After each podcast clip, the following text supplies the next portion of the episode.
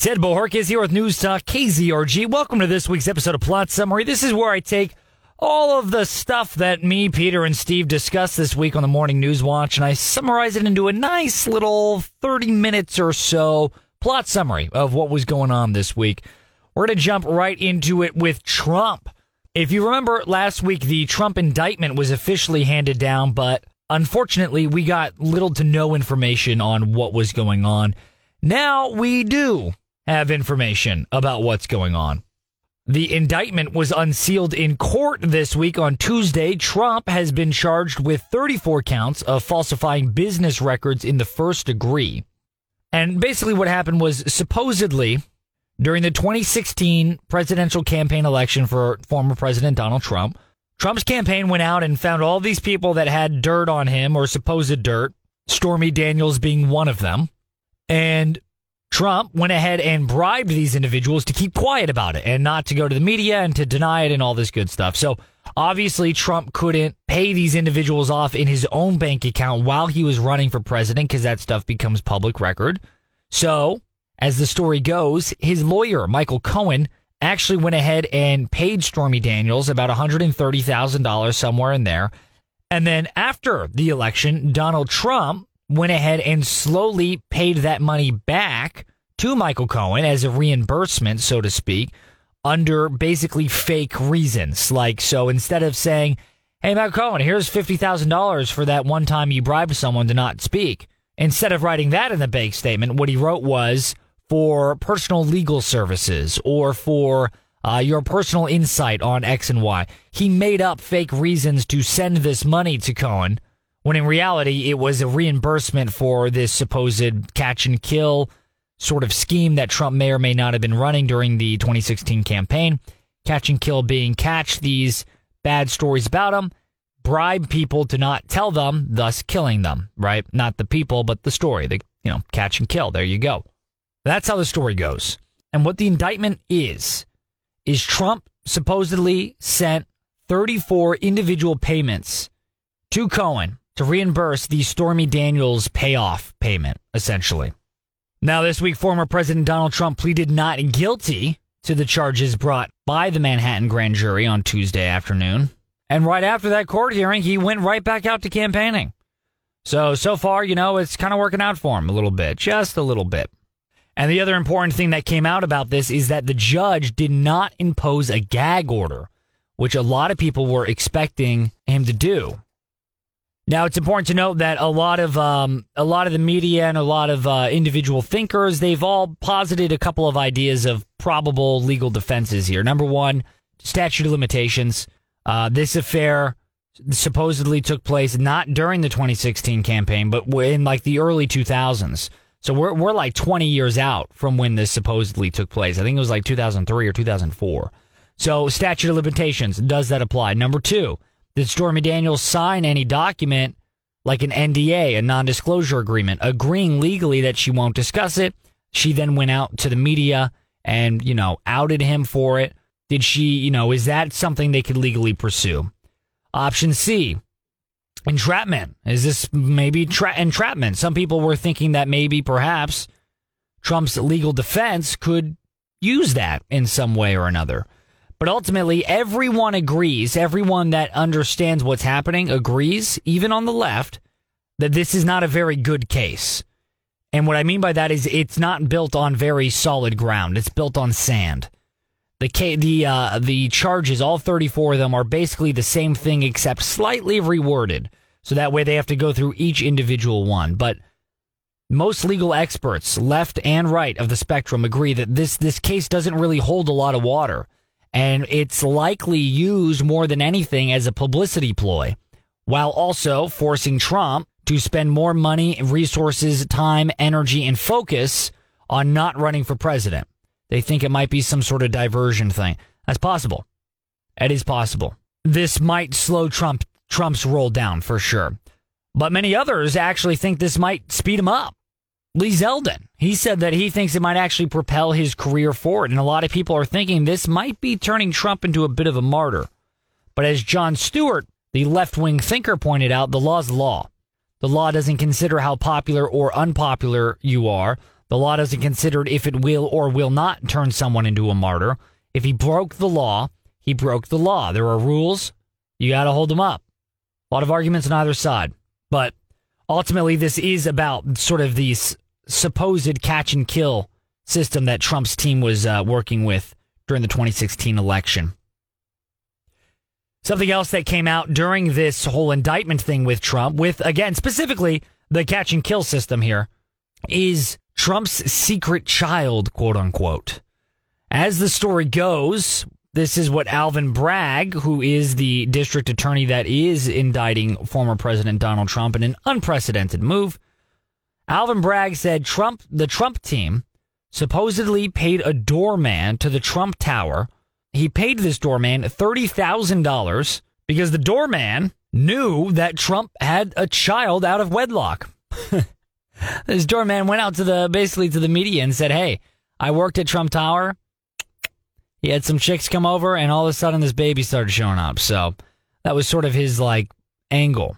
Now, in the indictment, Alvin Bragg mentioned this. He actually called Trump out and said, "Yeah, this doorman was paid thirty thousand dollars to keep quiet about uh, uh, a child out of wedlock." And the way he framed it made it seem like Trump did, in fact, have a child out of wedlock. While part of the story is true that Alvin Bragg had painted to the American people, it's not the full truth because Bragg's own findings show that the story is not true. Trump did not have a child out of wedlock. In fact, Trump's media team, AMI, also also found that it was not a true story.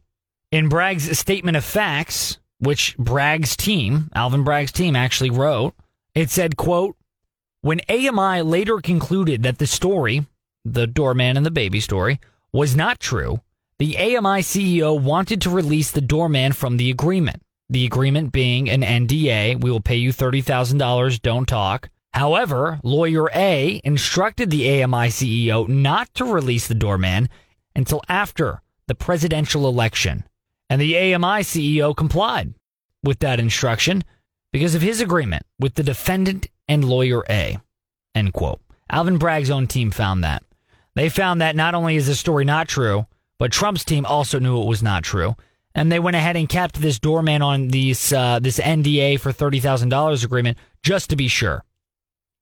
So, arguably, Alvin Bragg's team is spreading fake news, misleading news, fake news, and misleading news. Go ahead and pop a, a, a Twitter tag on that. Fake misleading.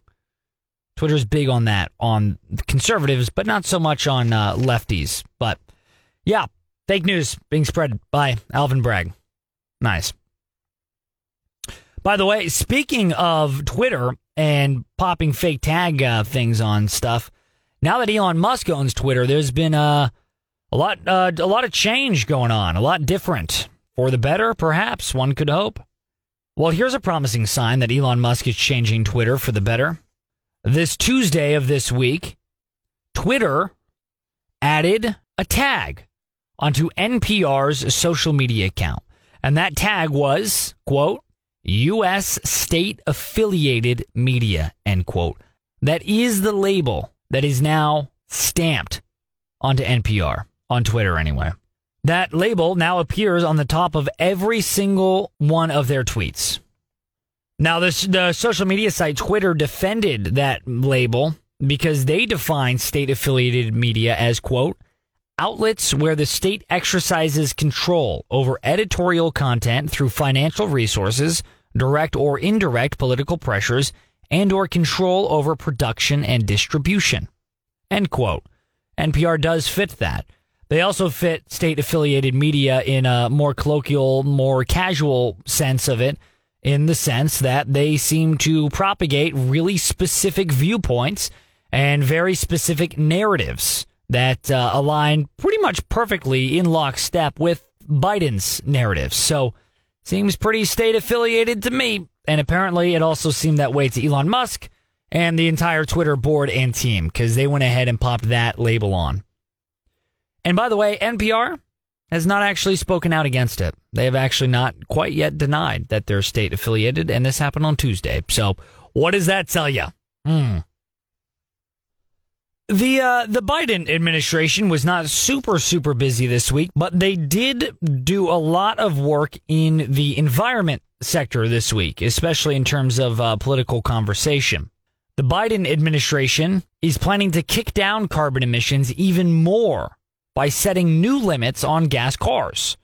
So there was a lot of conversation this week. Peter touched on it very very hard about this quote unquote war against fossil fuels that Biden seems to be engaging in. The proposed rules from the EPA, the Environmental Protection Agency, Biden's Environmental Protection Agency, those new rules are expected to implement stricter regulations on carbon dioxide, nitrogen oxide, and more for vehicles with model years between 2027 and 2032.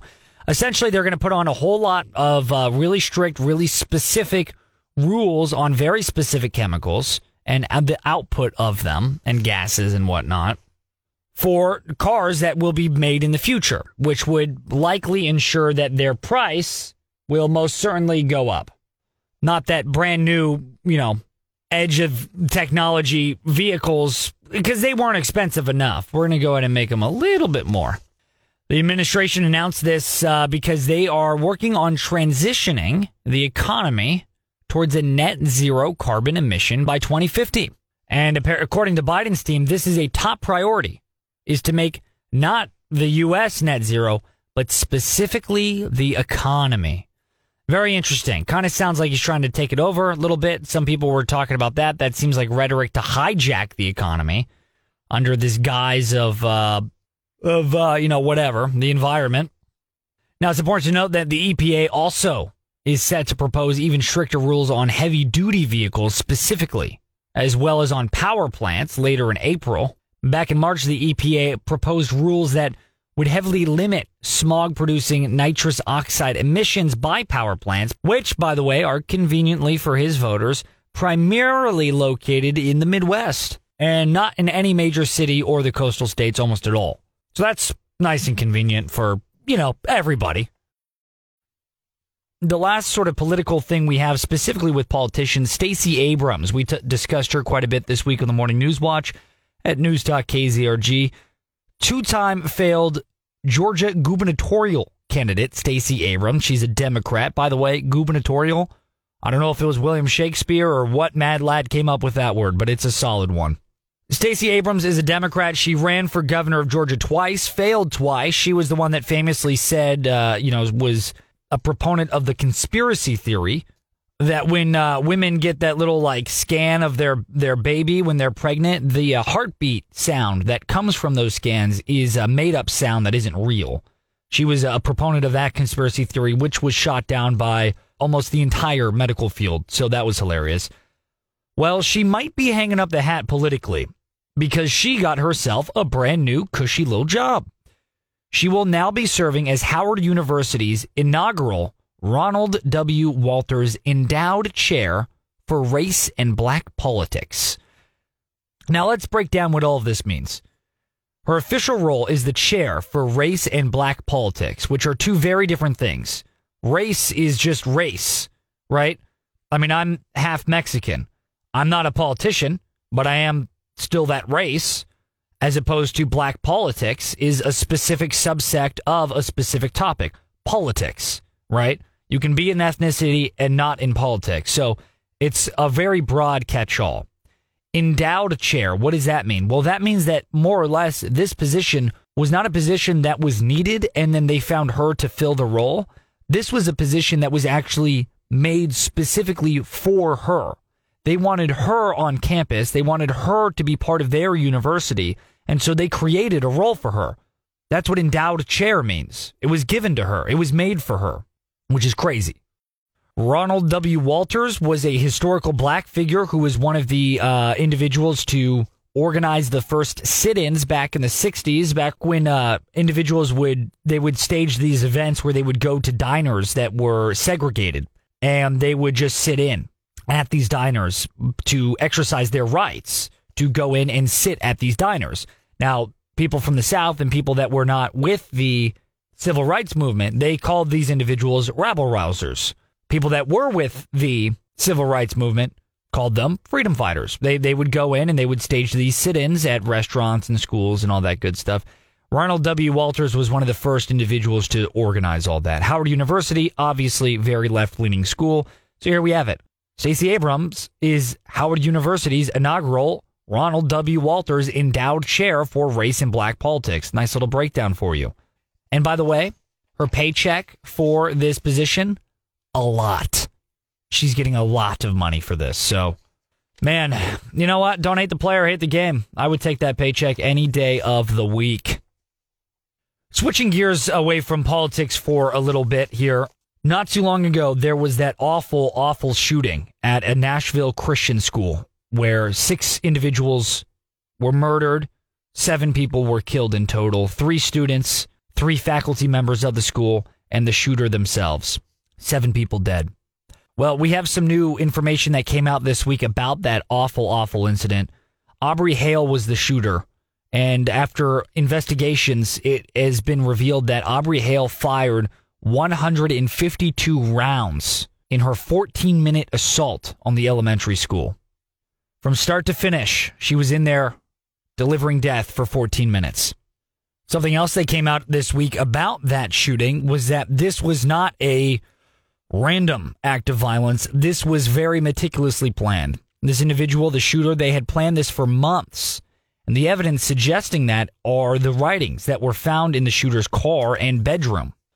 It was filled with essentially manifestos, scribblings, and through a series of notebooks discussing how they wanted to shoot up a school, how they wanted to die and hurt others. It was also found that this person was targeting three elementary schools, but wasn't sure which one to choose. Ultimately, they ended up choosing the one they chose. But they were looking for a school to shoot up. They just didn't know which one. Which one would be the, the, the good school to shoot up? Well, guess what? No school is a good school to shoot up, but this individual chose this one.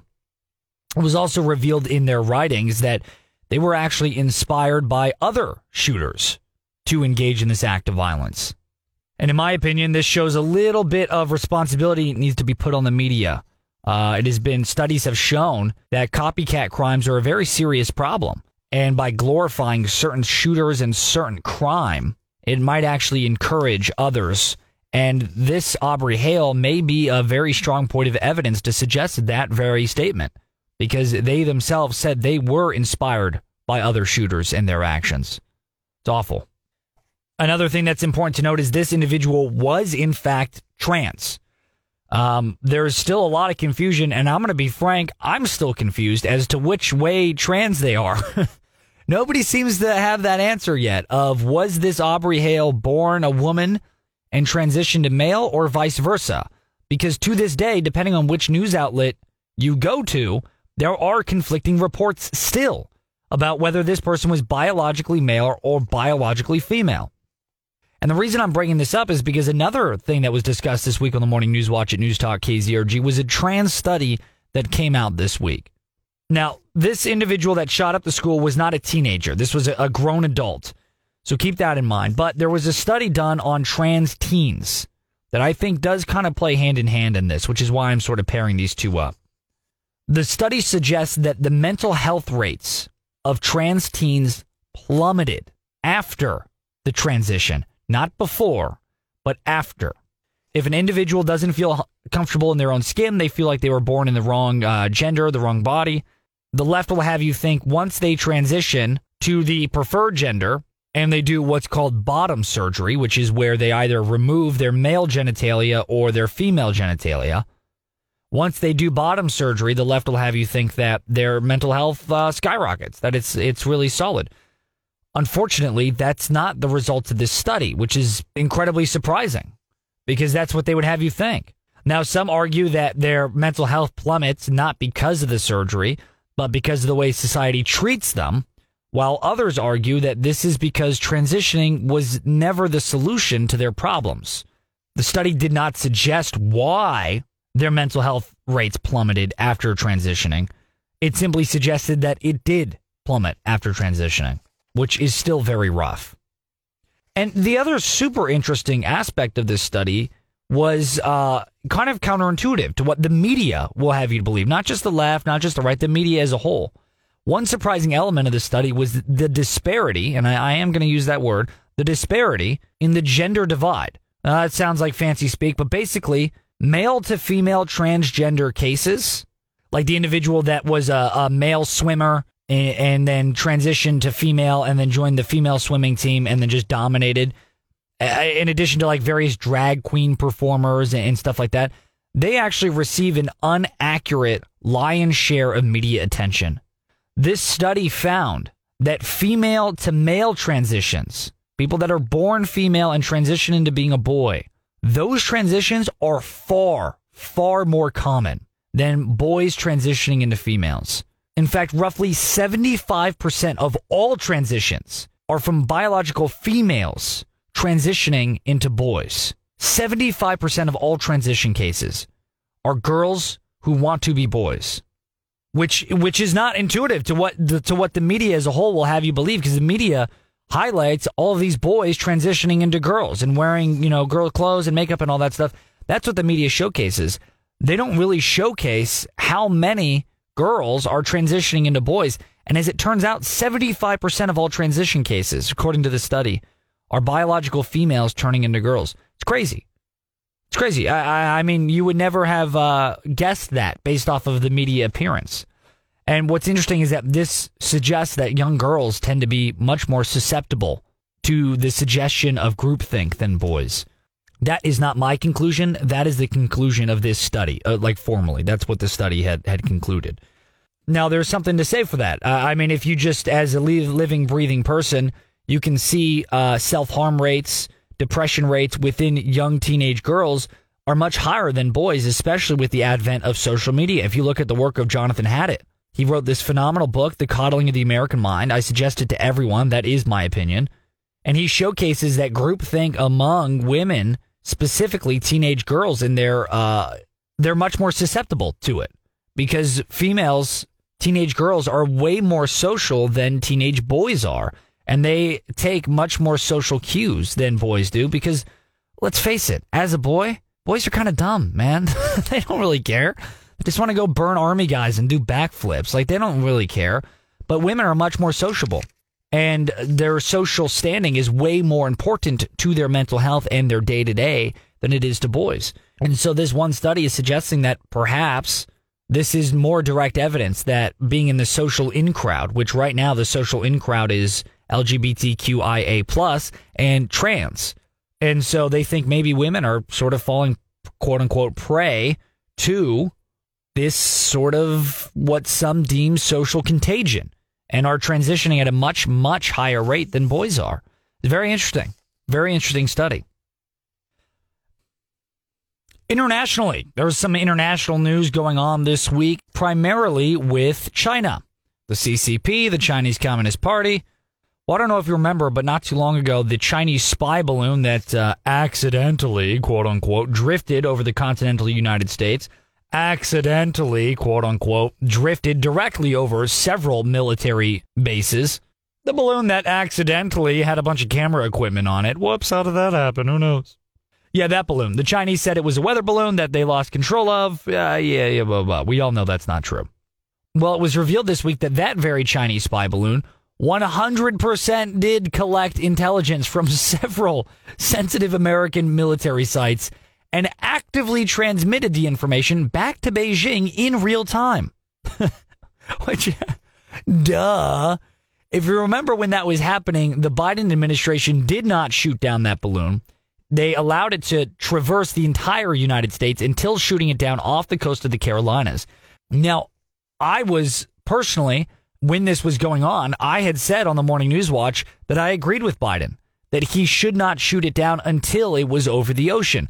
Biden's argument was that he didn't want it to land in a populated area. He didn't want it to land on people's homes or in the middle of the highway while people are driving or on businesses. And I agreed with him.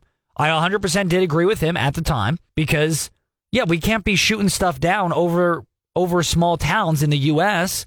And then if they fall down like a meteorite and crash the Smiths' home, and then we just say, whoopsie, sorry. Like, no, dude, we got to be careful. We have to protect our citizens first. And I still stand with that point. Now, what Biden had also said at the time that I did not agree with was that he will shoot it down before it gets back to China's hands and before they actually collect the data. Now, I didn't agree with him in that point because guess what? Joe Biden may be living in the 70s, but this is 2023. Data can be transmitted in real time very easily, very effectively, and very inexpensively. There was no thought in my mind for even a moment that the pictures and the radio frequencies and all the data being collected, there was never a thought, there was never a moment in my mind where I didn't think that was being transmitted live to the Chinese. As that balloon was flying, the Chinese were looking at a computer screen and looking at all the data in real time. 100% that was happening. And it was revealed this week that's correct. That is no longer an assumption, no longer a theory. It has now been proven that the Chinese were getting that data in real time, which is very unfortunate because what that means is it Biden shooting the balloon down doesn't matter. He didn't even have to shoot the balloon down because they already had the data. The balloon was now useless to the Chinese, other than maybe they could have used it again, but whatever. I mean, those balloons are probably pretty inexpensive to make, frankly, especially for the Chinese. So they didn't care if we shot it down, which is a huge shame because, as everybody pretty much in the United States now agrees, Biden should have shot the balloon down before it entered the United States, not after. But he chose not to. Now, it was also revealed that the intelligence China collected mostly came from electronic signals. So a lot of people were saying, "Well, like, why would why do you want a balloon over these military sites? Don't we have satellites that they can, you know, take pictures of our bases and whatnot?" That is true. They do have satellites that they can take pictures of our military bases. Yes, China has that. So does Russia. So does England. The French are spying on us for crying out loud. Every nation in the world now has satellites in space taking pictures of everybody else's land. That's nothing new. But what is new is they were actually able to collect electronic signals. I'm talking radio waves, I'm talking data sharing, I'm talking emails, all of that. And it may have also collected signals that were emitted from weapon systems and communications by personnel through various bases specifically. Now, where that's scary is the Chinese may now have a little look below the hood on how our weapons systems work. Specifically, if they wanted to v- develop some sort of EMP, uh, which is an electromagnetic pulse, which shuts down all electronic devices, well, our weapon systems are built specifically to counteract that. We have built a little shield around them. So if we do get hit with an EMP that shuts down you and I's electricity, you and I's cell phone, you and I's computer, it would not shut down the U.S. military's defensive systems. The, those defense systems are protected by several lines of code and several lines of hardware. The Chinese may have now a little look at to what that code is and what that hardware is. They may now be able to use that to reverse engineer it and f- pinpoint weak points, in which case they could be able to sort of shut down weapon systems in theory, which is scary. And so there was also a lot of talk this week about, well, how much data could they have gotten? You know, the thing was up in the sky, it was just flying over, whatever. Well, the U.S. released a, a what they think is a, a, pretty darn accurate fly flight pattern of this balloon. And uh, what it showcases is that this balloon flew in figure eight patterns over military bases to ensure maximum collection. These things were hanging out over the military bases. So, yeah, they were probably getting pretty accurate information, which is not great.